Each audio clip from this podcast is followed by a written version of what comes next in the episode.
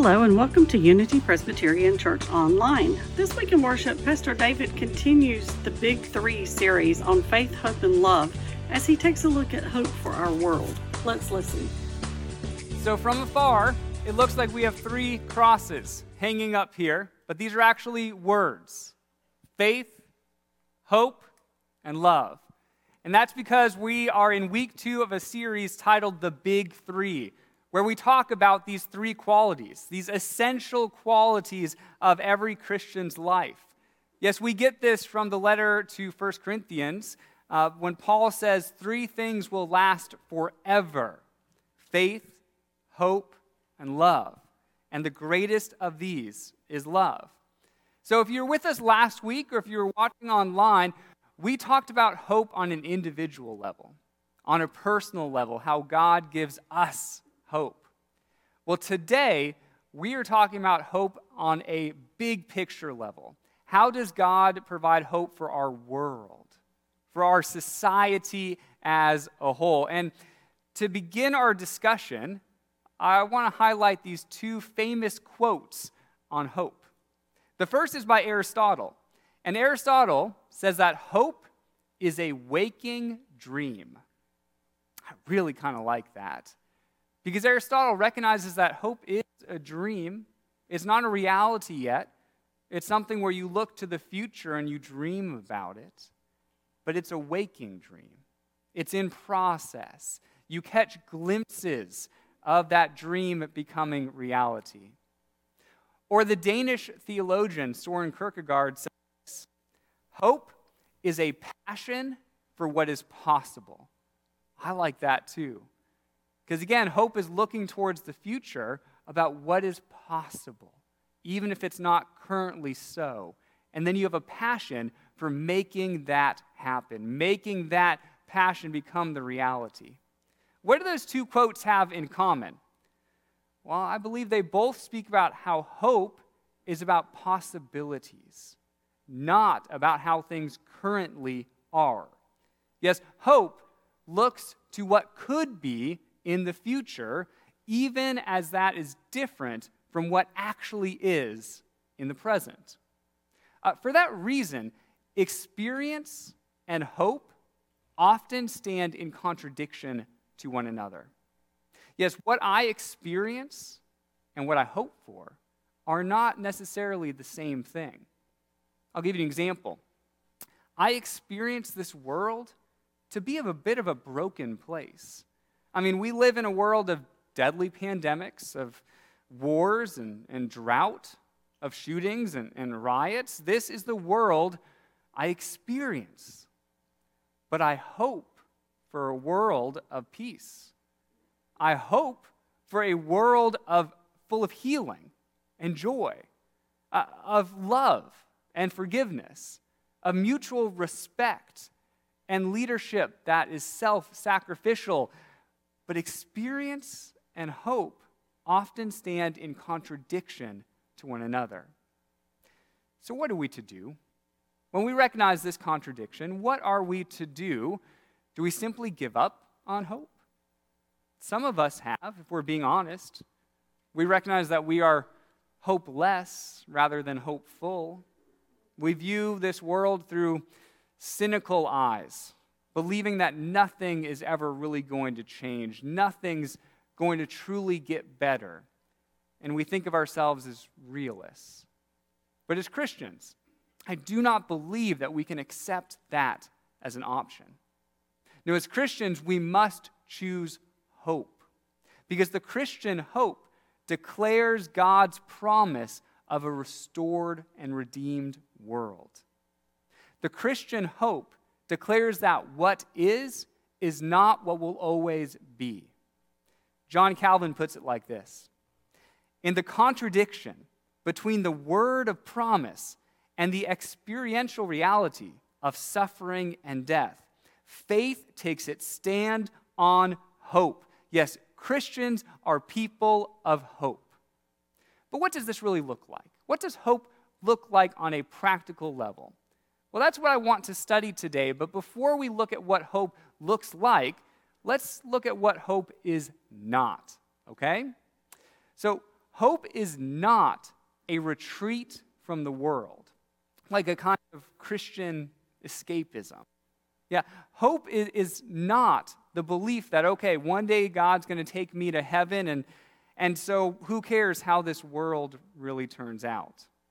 Now, that perspective would turn Christians into people who are simply biding their time, waiting for God to rescue them while the problems of the world rage on around us. But hope is not about escaping this world. Now, the Christian hope is for this world. It is for today, right here and right now. To fully understand what hope is, we're going to read one of the preeminent sections of Scripture that speaks to us about the future restored world.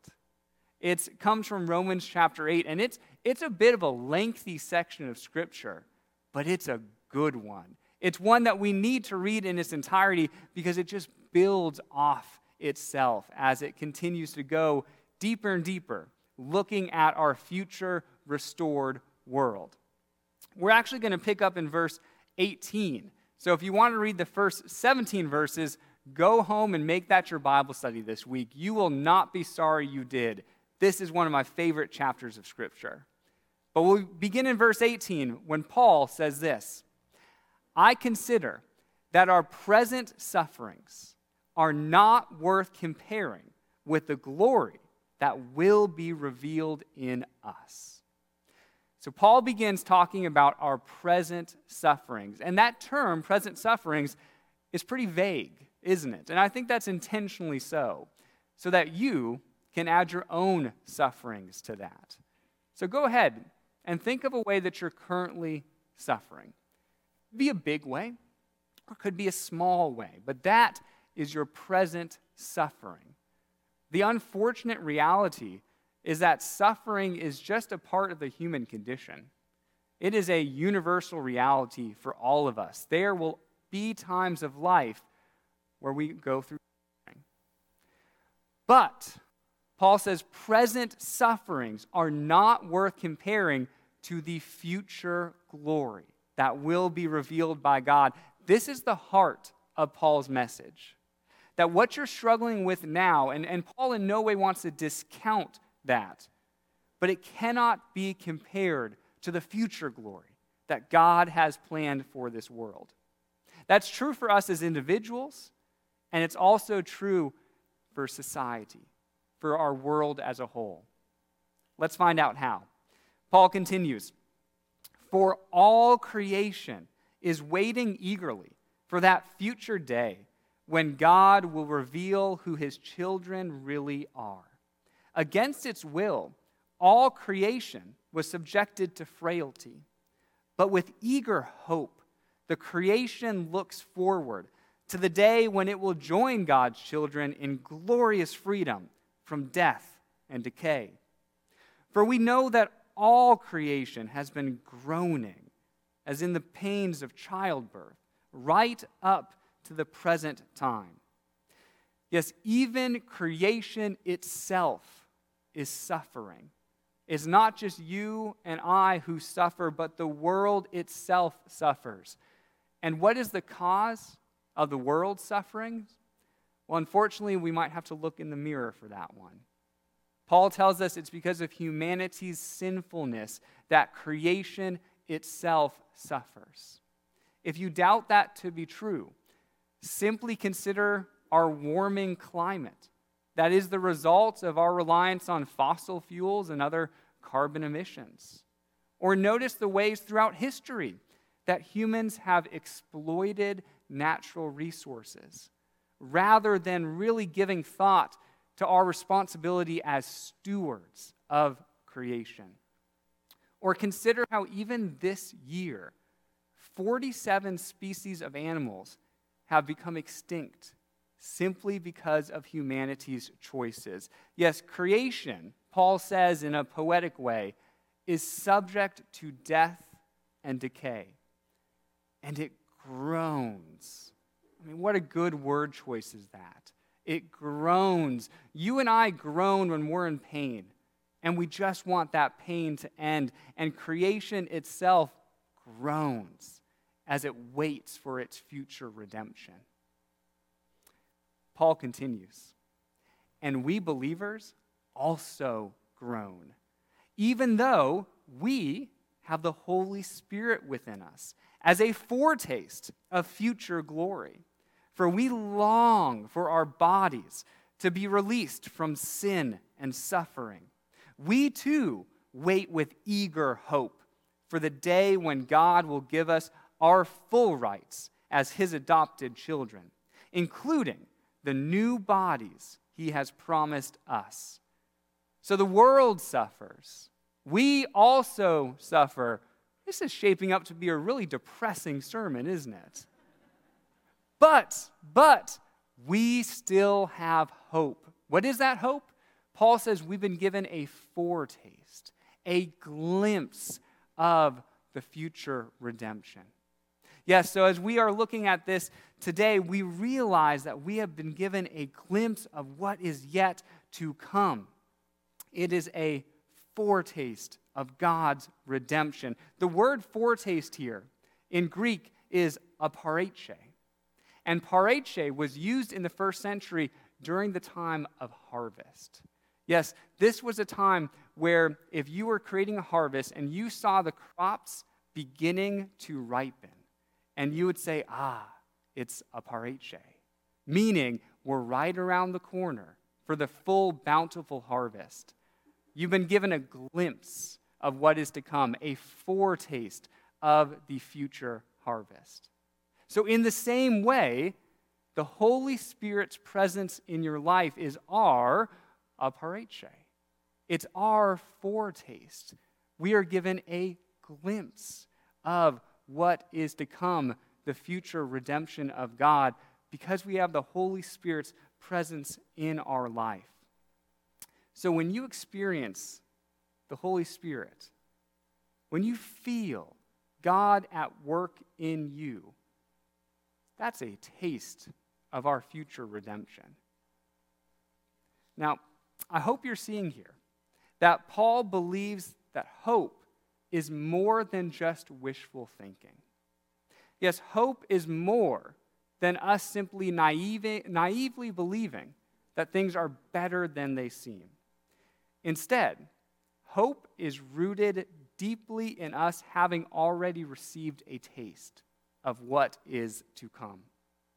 It's like when you're planning a wedding and you go to the caterer, and the caterer gives you a taste of a lot of different dishes, uh, even a taste of the cakes, where you get to choose what you want for your wedding based off of the taste testing that you get to do.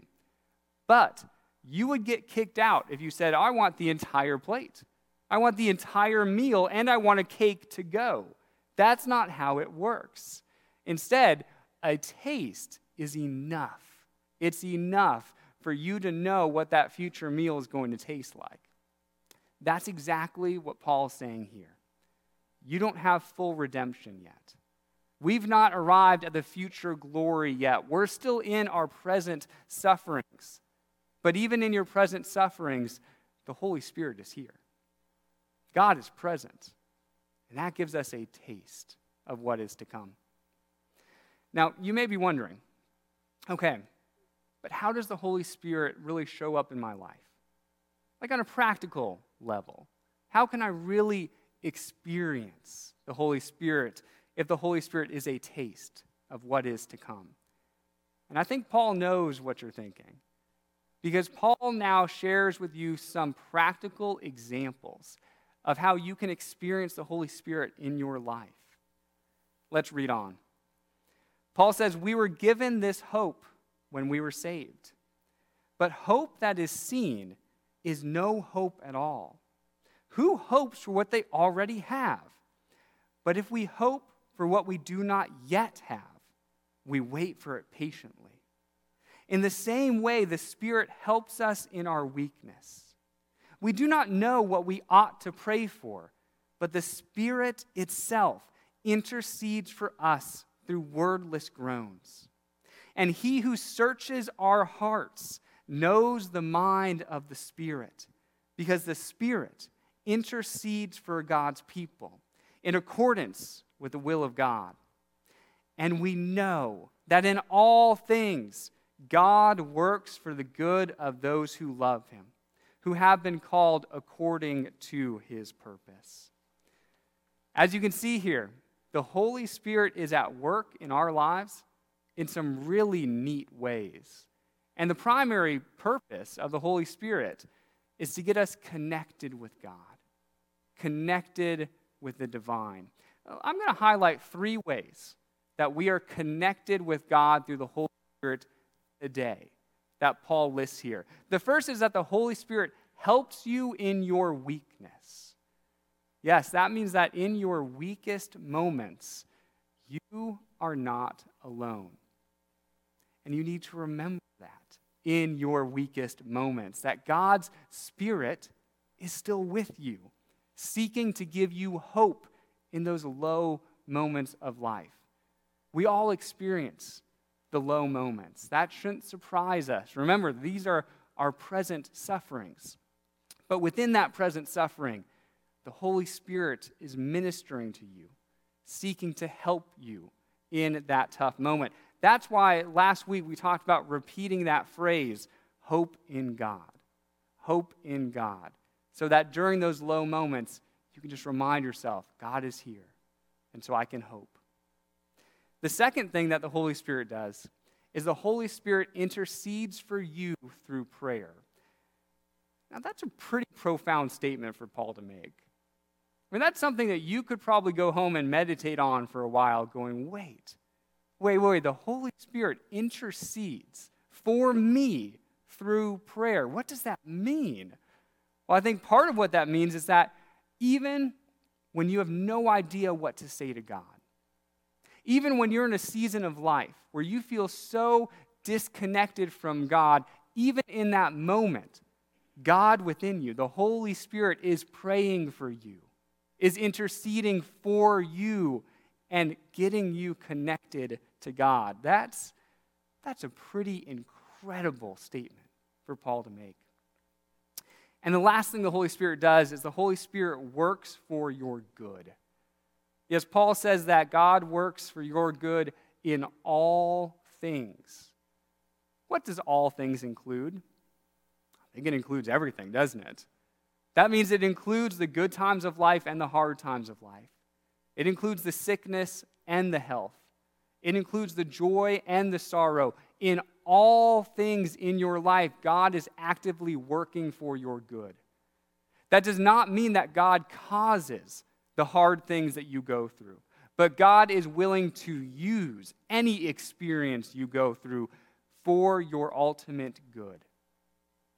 These are three ways that the Holy Spirit is actively a part of our lives, meaning that we can say confidently that there is pain in this world, but there's also God in this world. And who do you think is going to have the final say? Now, what's our conclusion based on all of this? All that Paul just said and declared to us, what is the natural conclusion? Well, here's how Paul concludes it. He says, What then shall we say in response to these things? If God is for us, who can be against us? Let those words sink deeply into your soul for a second, because God is for you.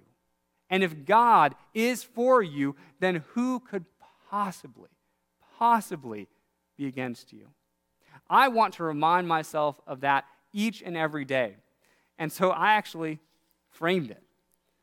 I've got this that sits on my desk in my office. You can come visit me and you'll see this in the office, but it simply says, God is for you. I'll show you the choir too. God is for you because I don't want to ever forget this. God is for you. And if God is for your good, then what could possibly get in the way of that? Well, Paul takes that to its natural conclusion. Paul says, Then who shall separate us from the love of Christ? Shall trouble or hardship, or persecution or famine, or nakedness or danger or sword? Basically, Paul is saying, okay, if God is for me, then what could possibly separate me from God? What could separate me from the love that God has for me. And then Paul goes and lists just about every possibility, doesn't he?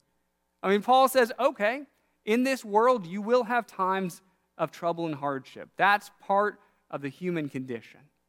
And in this world, Christians at times will be persecuted and ostracized. In this world, there will be times of famine and hunger. Supply chains will get messed up. Droughts will come and affect water supplies. In this time and world, people will experience nakedness. They will feel a lack of security. In this world, there will be danger, violence, sometimes in our own community, and sometimes country versus country. Yes, in this world, you will have trouble. But can any of the troubles that Paul just listed here, can any of them possibly separate you from the love of God? In fact, is anything powerful enough to separate you from God's love? Paul would emphatically say no. Next verse, he says, No, in all these things, in everything we just listed, we are more than conquerors. Meaning that if you're going through any of those things, you can conquer that experience through Him, through God who loves us. For I am convinced that neither death nor life, neither angels nor demons, nor the present or the future, nor any powers or height or depth of any kind, know nothing in all of creation will be able to separate you from the love of God through Christ Jesus our Lord. This is what Paul believes that nothing in all of creation, not even death itself, not your future worries or your past regrets, nothing is powerful enough to separate you from the love of God. It is in this that we place our hope. So, suffering and pain are real. There's no getting around that. But they are also temporary. Yes, every hurt will eventually be healed through the love of God. Let me give you an example of this. I've got a good friend who in college was diagnosed with a disease, and the disease was a very rare kidney disease. It attacked both of his kidneys. And so one day, he's a carefree college student. And the next day, he's on dialysis. Well, his, uh, his mom actually said, Let me give you a kidney. And she was a match, hoping that with this new kidney, he would be okay. He tells a story. He remembers waking up in the hospital room, and something in him realized that the procedure did not work. And sure enough, later on, he found out that the disease that attacked his two original kidneys attacked the new kidney transplant as well. And he said, in that moment, he was surrounded by one particular feeling. And it wasn't anger, it wasn't despair. The feeling was hope. He felt hope in that moment. And he tells that as the doctor opened up the hospital room to share with him the news that he was going to be on dialysis for at least, you know, the next little bit, he said he saw light come into that room with the doctor. And he was filled with this profound sense of God's presence and God's peace. Now, that is not to say that his life is easy, because 10 years later, he's still on dialysis. But he's a good friend who's a person of hope, who recognizes God's presence in the world, even in our present sufferings. And so, whatever you're going through, whatever is a challenge for you, please know that we are people of hope. We worship the God of hope, and that these present sufferings can in no way be compared with the future glory that God has planned for us. Amen. If you would like more information about Unity Presbyterian Church, please visit our website at www.unitypres.org or visit us on Facebook. This is the Unity Presbyterian Church podcast. Have a great week.